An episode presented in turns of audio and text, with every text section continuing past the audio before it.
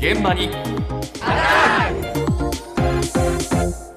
朝の担当田中ひとみさんです。おはようございます。おはようございます。ロシアのウクライナ侵攻から先月で半年が経ちましたが、うん。日本でも1700人以上のウクライナ避難民の方が暮らしていて、はい。様々な形で支援が広がっているということで取材しました。あ支援の話ね今日、はい。ちょっとそれはよかった。先だってね、はい。えーテレビでも放送されましたがウクライナ人女性の凄まじいパワハラをしてたというね、えー日本の会社の話が出てきて、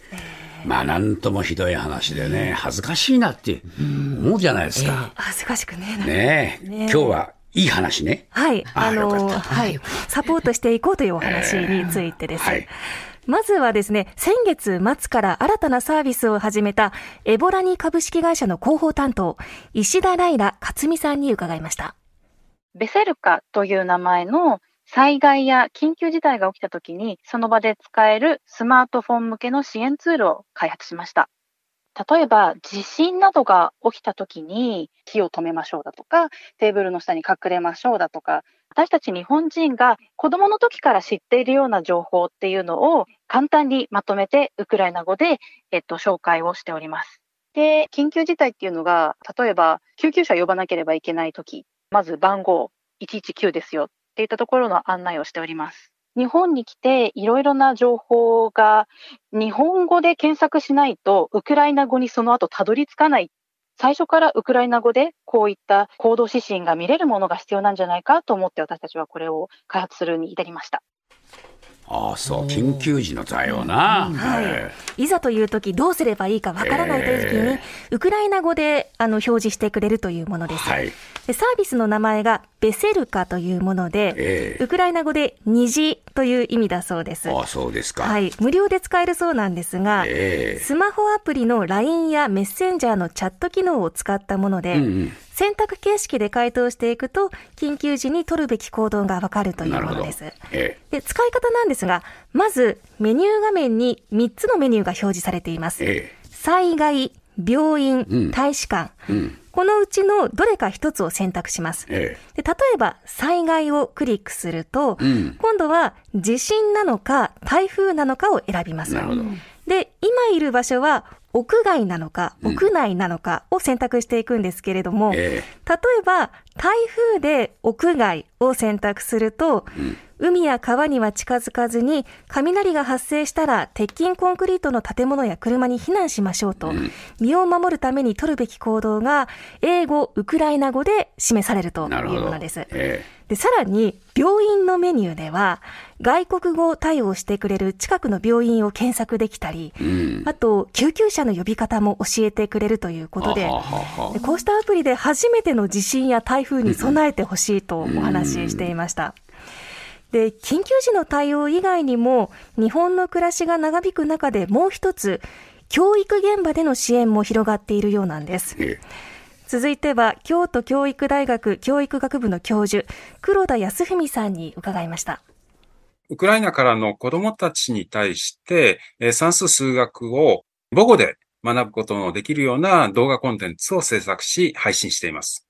えーこれはですね、YouTube サイトにすべてアップロードしていまして、無償で、まあ、全世界からあの見ることができるようなシステムになっています。えー小学校1年生から高等学校3年生までで、まあ、割り算であったり、分数であったり、あるいは、えー中学校で言うと二次関数とか、あるいは高等学校で言うと指数関数とか、まあ、あの、様々な内容を取り上げています。やっぱり子供たちが学校にいきなり入って学べるかっていうと学べないんですね。もう言語の壁は非常に高いので、早い段階でサポートするシステムを作らないとっていう思いで、まあ、作りました。国が非常に厳しい状態になると、その時期の子供たちって学力つかなくって、やっぱり国として再建するときにものすごく時間かかるんですね。で、そこをやっぱり極力避けていきたい。ああそうですか、ええいいですね。こちらええが動画配信のサービスです。うん。算数と数学の学習動画を YouTube で無料で公開しています。えで、1本あたり3分程度の短いもので、数の数え方や連立方程式ですとか、もう細かい単元ごとにアップしていて、すでに300本配信が済んでいるということです。で、ウクライナの子どもたちへの教育というのは、今、各都道府県の教育委員会とか、学校現場に任されていて、手探りの状態が続いているようなんですが、やはりネックとなるのは言葉の壁ですよね。でそこで学びを止めないためにも、まずは母国語で学んでもらおうということで、今実際の教育現場でも活用されていて好評のようです。はい、はい。で、今年度中には580本の配信を予定しているそうなんですが、これ、実は動画の翻訳を担当しているのは、えー、ウクライナからの実際の避難民の方ですとか、留学生の方々だそうなんです。えーうんということで、この翻訳者のお一人で、昨年11月から大阪大学で学んでいる首都キーウ出身のカテリーナ・マリニナさんに、どのような思いでこのプロジェクトに参加したのか伺いました。あの、やりがいは本当にありました。動画を見ている子供たちにとっても、助かる時もあるらしいので、からすごくやりがいを感じました。私は、あの、家族、父以外は、あの、みんなドイツに避難できているんですけど、で、父は、あの、東の方で戦闘に参加してます。やはり、明日はどうなるか、今日もどうなるかあの生きているかっていうか、あの、私にできることは何なのかって考えてしまう時はたくさんあります。あの、戦争が始まった時に、あの、私約束したこと一つあります。それは、あの、危ないところに行かずに、安全なところにいるって、父も母にもあの約束したので、恋しくなってしまう時もありますが、しばらく日本にいることが可能でしたら、日本にいたいなと思いました。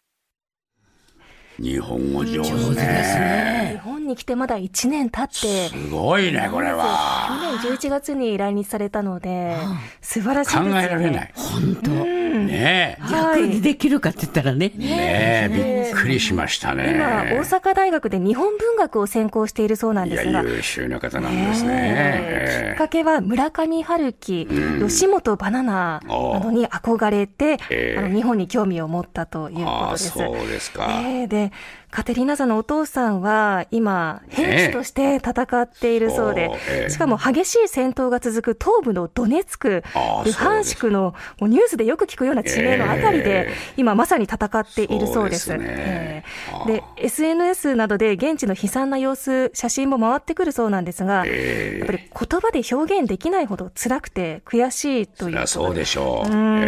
離れた日本で暮らす中で辛い状況続いているんですが、うんえまあ、当初の予定では先月帰国するはずだったそうなんですけれど、え現地の状況もありますので、今来年3月まで留学が延期されているということです。うんはい、で少しでも安全なところに留まってほしいという両親の思いもありますので、え卒業後はひとまず日本の企業への就職を目指して、今就職活動をしているとお話ししていました。そうですか。はい、そういう活動のさなかに、こうやってまたね、えー、修学の人たちのための動画の翻訳も担当するはい、アルバイトで報酬も出るそうです。やってらっしゃるわけですね。はい